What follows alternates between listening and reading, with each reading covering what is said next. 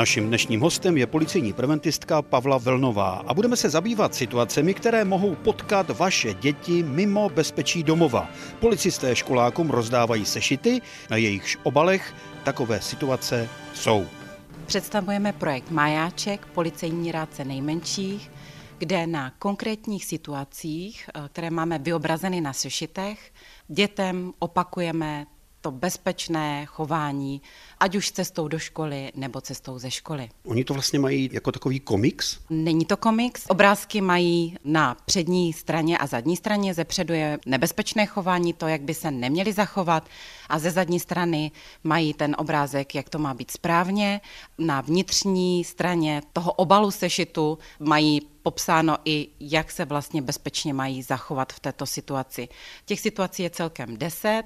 Když potkají nějakého neznámého člověka nebo setkání s cizím zvířetem, jak se mají chovat doma, jak se mají chovat ve škole a tak dále. Já bych na to navázal takovým příběhem, který prožil můj vlastní syn, když šel ze školy a v parku na něho čekal malý kluk a řekl, že chce 20 korun, jinak zavolá své bratry. Jak se v takových situacích chovat? My vždycky radíme těm dětem, eh, že se vždycky mají rozhlídnout a podívat se, jestli nevidí někde poblíž nějakého dospělého člověka. A vůbec se nebát z nohy na ramena a utíkat za nějakým dospělákem a nechat si pomoct od nějakého dospěláka. Ideálně, když třeba poblíž je třeba i nějaký obchod, eh, tak utíkat přímo do toho obchodu, případně i cestou klidně křičet pomoc, ale určitě začít utíkat eh, do nějakého takzvaného bezpečného prostoru, čím může být například obchod, kde vlastně osloví paní prodavačku, řeknou jí tu situaci, co se stalo a vlastně ta paní prodavačka může i přivolat třeba tu policii a ta policie eh, tu situaci může vyřešit na místě přímo. Já myslím, že i to dítě první napadne křičet pomoc a i na to slovo pomoc, tak věřím, že určitě budou reagovat všichni dospěláci. Posloucháte rozhlasový seriál Bezpečný průvodce džunglí zločinu s policejní preventistkou Pavlou Velnovou. Dětem samozřejmě vždycky říkáme, že by se neměli bavit s cizími lidmi.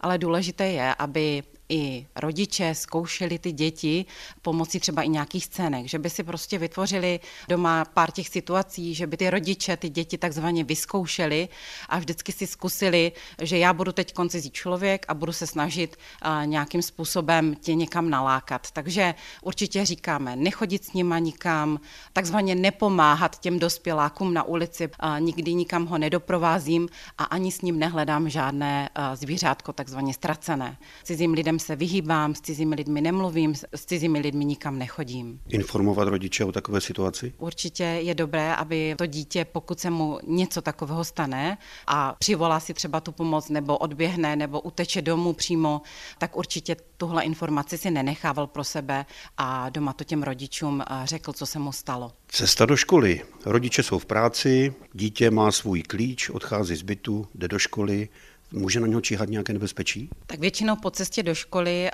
až tak ne, tam je to spíš z pohledu dopravy. Tam je dobré, aby to dítě opravdu ráno stávalo včas, aby nespěchalo, protože uh, i podle sebe to známe, když spěcháme, tak děláme chyby.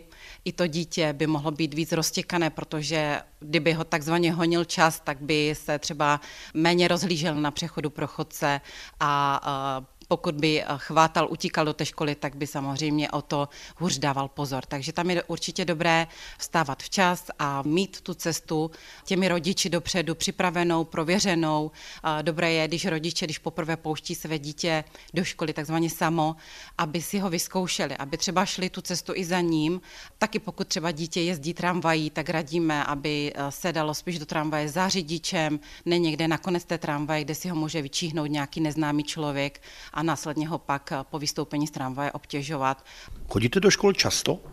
Chodíme do škol opravdu často, zvlášť i na ten první stupeň, ale děti to opravdu slychávají jak od rodičů, tak od učitelů, tak i od nás, což je samozřejmě fajn a věřím, že pak, když přijde taková situace, tak o to lépe a bystřeji pak zareagují a nenechají se tím cizím člověkem někam vlákat. Bezpečný průvodce džunglí zločinu. Každý pátek po 15. hodině a v repríze každý čtvrtek v 18 hodin a 45 minut na vlnách Českého rozhlasu Ostrava.